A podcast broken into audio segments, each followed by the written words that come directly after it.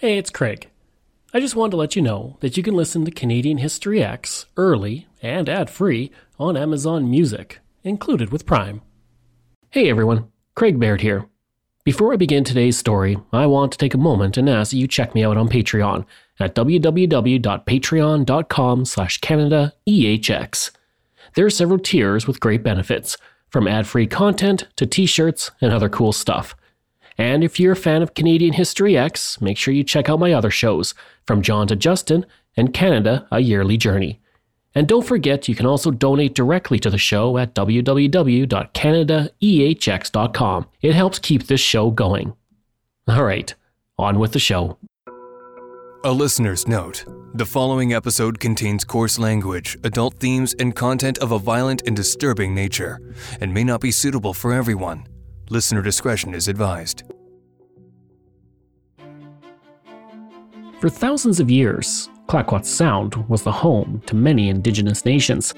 It's a beautiful part of British Columbia, located on the western shores of Vancouver Island, and it features magnificent beaches framed by rocky headlands. There are several fjords which have some of the highest tides in the world, and due to the huge amount of rainfall, about 3,295 millimeters per year, the trees there, including the western red cedar and western hemlock, grow to record sizes. Humans have lived in the area for 4,200 years, but historians believe it could be at least 9,000 years. The Nootka people have inhabited Clayoquot Sound for 2,000 years, and one group of the Nootka are the Tla-o-qui-aht. Their name has been anglicized to Clayoquot, and the area is named after them. They traditionally had a highly structured society that featured nobles, commoners, and slaves. They had traditions and legends and ceremonies that were an important part of their cultural identity. And while the history of this region and its people dates back thousands of years, our story is about an indigenous chief who left his mark during a transformative time for his people in the late 17th century and early 18th century. I'm Craig Baird, and this is Canadian History Ehx.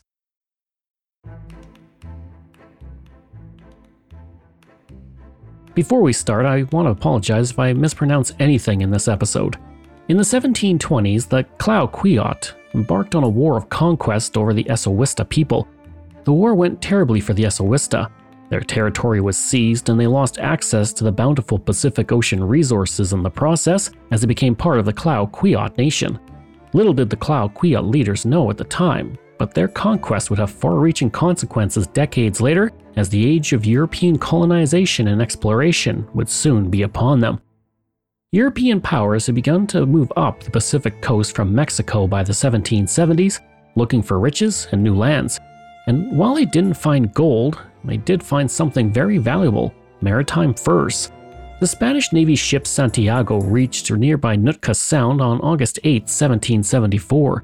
In 1778, Captain James Cook recorded the Nootka, which was a misunderstanding of the pronunciation of the Nuu-chah-nulth, the people who occupied the area. Before long, Russians, Spanish, and English were all vying for control of the area and its profitable maritime fur trade. In 1791, the Spanish ships the San Carlos, commanded by Francisco Eliza, and the Santa Saturnina, commanded by Jose Narvaez and Juan Carrasco, arrived in Clayoquot Sound. They were greeted by Wickaninnish.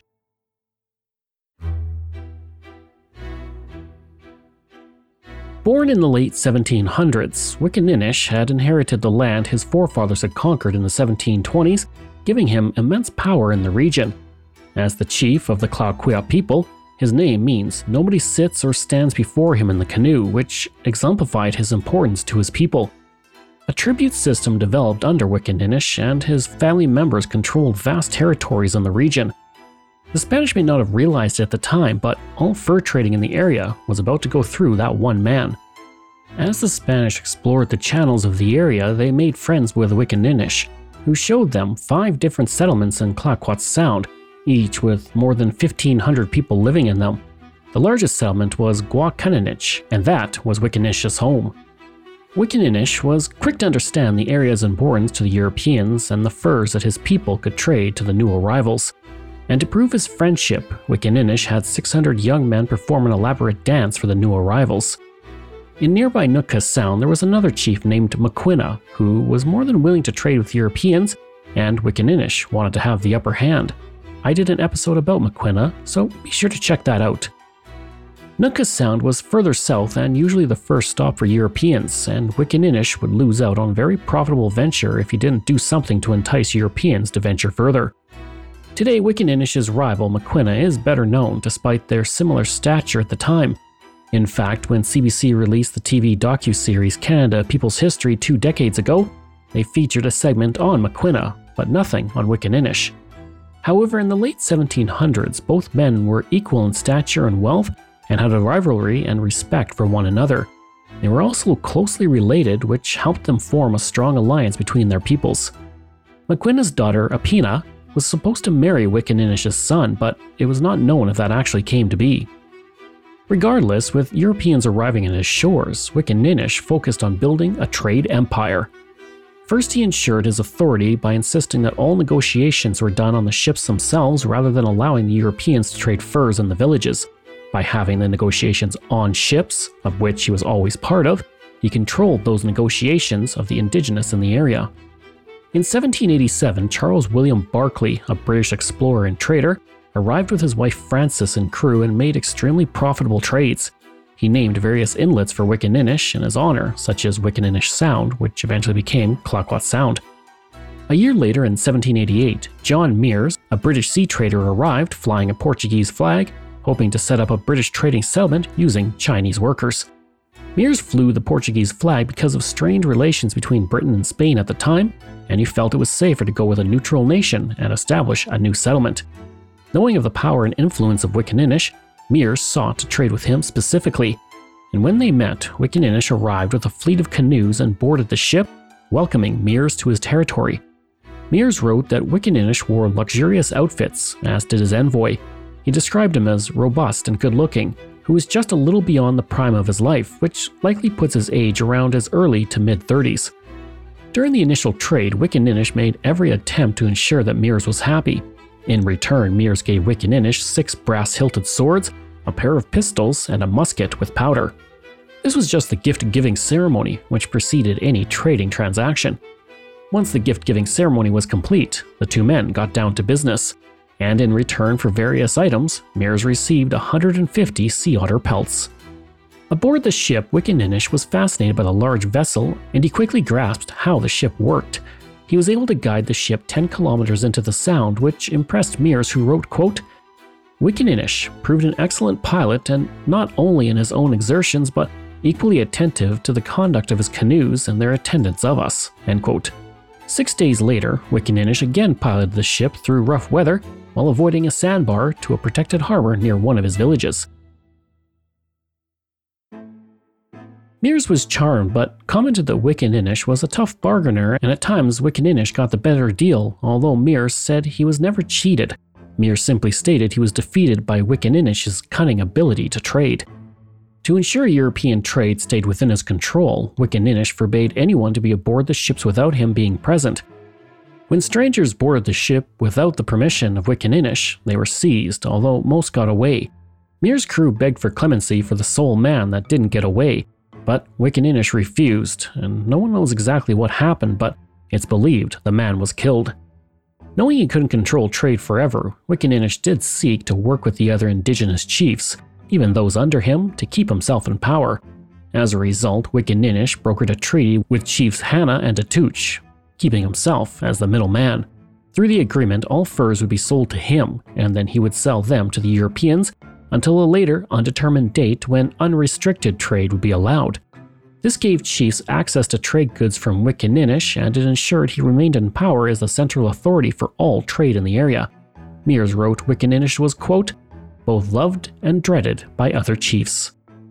He estimated that Wickaninnish led about 13,000 people, which would be more than some minor British nobles at the time. Now, it's likely that number may have been exaggerated, and historians believe the figure would be closer to about 4 to 5,000. Meares traded with both Maquinna and Wickaninnish, but as time went on, he became apprehensive of trading with the latter because of Wickinnish's hard bargains and the seizure of indigenous people who went aboard trade ships without permission. Meares began arming his crew during trading, and on one occasion, when Wickaninnish saw this as he arrived on board, he felt threatened and disrespected. He left the ship in anger, refused to trade, and forbade anyone else from bringing supplies of fish and vegetables to Meares' crew. Meares attended a ceremony on land the next day, and he gave Wickaninnish a brass handled sword and copper plate as a token, asking for forgiveness. In return, Wickaninnish gave him five otter skins and a supply of fish, and with that, the conflict was under the bridge and trading resumed. Seeking the power that European weapons had, Wickaninnish asked them to be a part of any trade going forward. Meares had little choice but to agree to Wickanish's demand, and the weapons greatly increased his power and territory. To try and get some leverage, Meares attempted to trade for land, and while he was successful in that in Sound under Maquinna, Wickaninnish refused. But, unbeknownst to either indigenous ruler, a much larger issue began to develop around the trading across the pond. Meares' trade in Nootka and Clayoquot Sound were being done under the Portuguese flag, but they weren't sanctioned by either London or Spain. This caused an international dispute in 1789 between Britain and Spain over who exactly had the rights to navigation and trade in the region.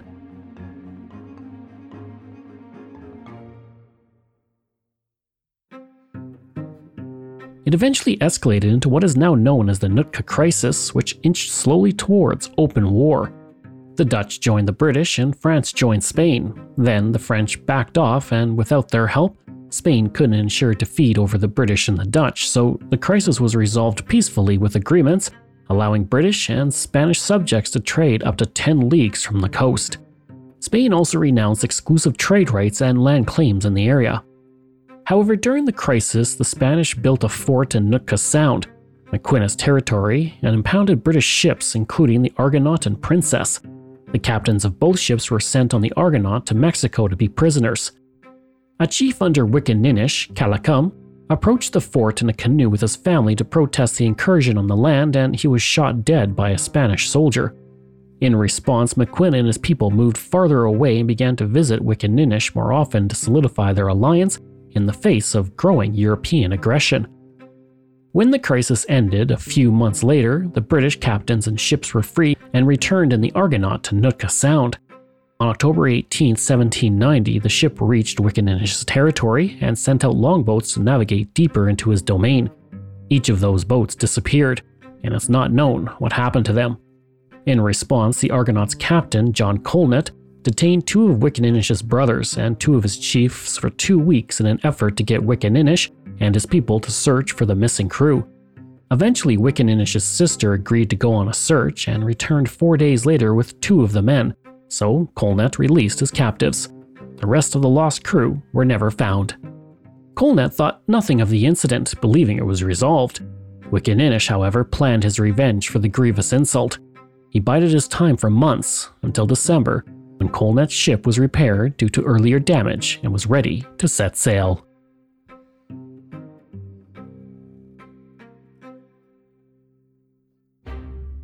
On New Year's Eve, four canoes approached the Argonaut as the crew ate. From the canoe, men scaled the side of the ship silently until a deckhand noticed them and alerted the crew, who quickly emerged from the galley, firing their muskets.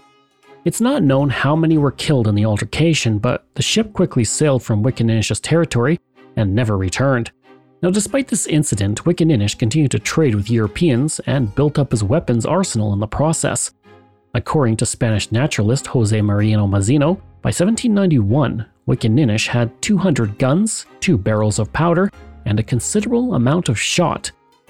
On August 11, 1791, John Kendrick arrived on the American ship, the Columbia Rediviva, and Wickaninnish signed a contract giving him a small patch of territory. Wickaninnish knew that by giving him land, Kendrick would set up a permanent fort or settlement and make trade easier and more profitable. Overall, the relationship between Kendrick and Wickaninnish was described as cordial. Late in 1791, Captain Robert Gray built Fort Defiance in Wickaninnish's territory with his permission, and throughout the winter, there were diplomatic relations between them. However, those living in the fort were afraid of a Wickaninnish attack. Despite there being no indication of animosity, the fort had four cannons, 40 muskets, as well as pistols and ammunition to guard against Wickaninnish, who, by all accounts, was in awe of the structure. He even attended a Christmas dinner at the fort.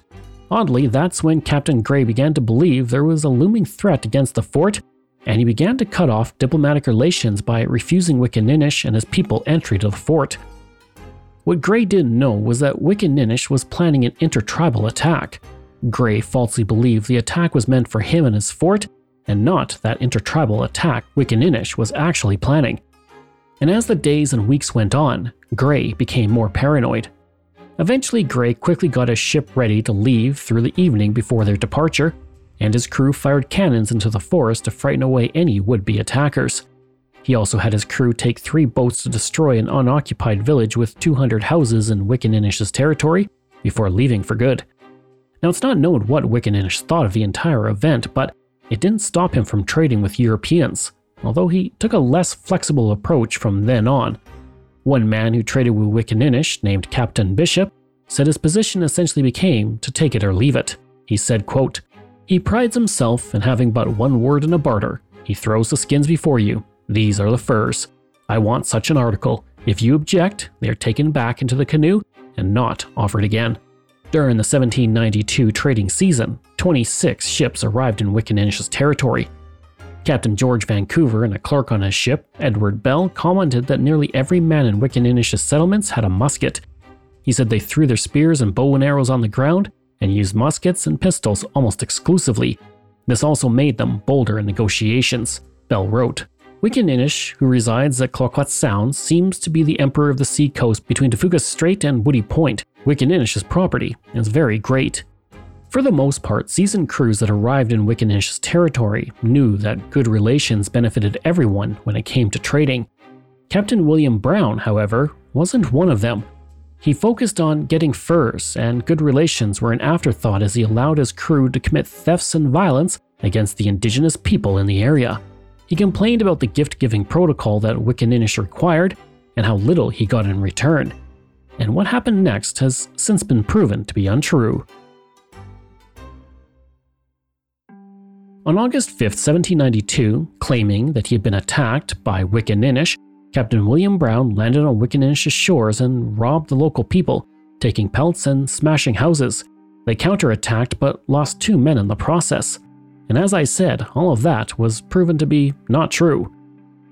Then, on August 8, 1792, Brown enticed four chiefs, one of whom was Wickaninnish's brother, to go to his ship. He had them whipped and threw the chiefs overboard, where they were shot in the water. Wickaninnish appealed to Maquinna for help, and despite their efforts, no justice was ever served for Brown's attacks. Now, due to the growing hostilities, Wickaninnish and his brothers refused to board ships by themselves, they also insisted that individuals from the ship be sent ashore as hostages until the trading parties were back safely from the ships. And despite the growing apprehension towards Europeans, Wickaninnish knew he could use them and their weapons to expand his territory. He unsuccessfully attempted to use Europeans to attack his enemies, and at one point he suggested the crew kill two indigenous men of a rival nation in retaliation for them killing a crew member of a ship he was visiting. He was also unsuccessful in trading for entire ships, even though he tried, and for the next few years, trading continued as usual. Then, in June 1811, while Wickaninnish was away, Captain Jonathan Thorn attempted to trade with Chief Nokomis, a minor chief and a representative of Wickaninnish. Nokomis was not responding well to Thorn's offers, so Thorn grabbed a fur, shoved it in the chief's face, and threw him overboard. Now, Wickaninnish was not going to let that slide, and from that slight came the Battle of Woody Point.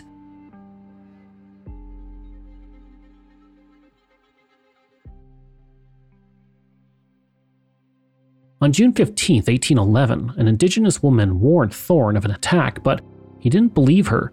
Soon after, a canoe with 20 men arrived aboard the ship to trade furs and offered to sell them very cheaply. Another canoe with another 20 men followed close behind. The first 20 men were hiding weapons under their clothing, and Thorn, hoping to make a big profit, violated orders by allowing 40 indigenous men onto the ship. Among the men were a few minor chiefs. Now, the history is murky, and it's believed either Wickaninnish or Nukumis were aboard the ship at this point. Blinded by his own greed, Thorn didn't realize until it was too late that the entire ship and crew were outnumbered and in danger. As he ordered the crew to hoist the anchor and sails, a chief gave the signal to attack. Thorn and two of his officers were killed immediately, but for the most part, the rest of the crew were unharmed. and as night fell, the surviving crew went below deck to the rifle storage as the indigenous went back to shore. Knowing they could not sail the ship with so few hands, they decided to take a small boat in the darkness and make their way to Fort Astoria to the south. One man, the armorer, named Weeks, was gravely injured, and he remained on the ship. The indigenous forces returned the next day to plunder the ship, and Weeks lit the black powder magazine. The massive explosion destroyed the ship and killed between 100 and 200 indigenous men who were on board. The crew who fled into the night were later captured by either Wickaninnish or Maquinna's men and tortured to death. And as for Wickaninnish, this is where he begins to fade from history.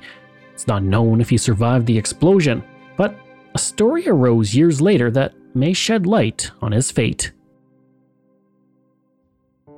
On October 3, 1837, 26 years after the destruction of the ship by the injured armorer, the British ships Sulphur and Starling arrived in the area of Nootka and Clayoquot Sound.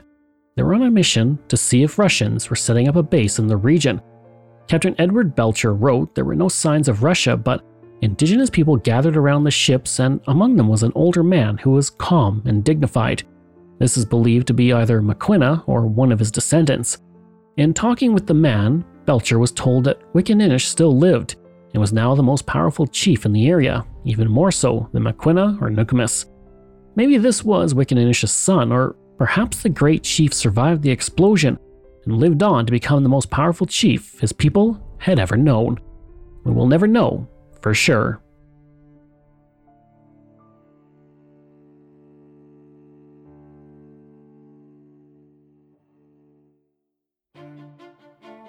I hope you enjoyed that episode and our look at Wickaninnish. Next week, we're looking at the first female senator in Canadian history, Cairine Wilson. Information from Canadian Encyclopedia Wickaninnishin, asserting territorial jurisdiction and possessing Meares Island. This show is researched, produced, and written by me, Craig Baird, with the help of Dila Velasquez. Audio production and design by Rosalind Kufor. If this is your first time listening and you like what you heard, please take a moment and give us a five star review to help other people find these amazing stories. And there are so many for you to sink your teeth into. If you enjoy this podcast, then please check out my other podcasts From John to Justin, Canada A Yearly Journey, Pucks and Cups, and Canada's Great War. We love hearing from you, so if you have a show topic you want me to cover, email me at craig at canadaehx.com or stop by my website and social media. I'll include all of those in my show notes. Until next time, I'm Craig Baird, and this is Canadian History Ehx.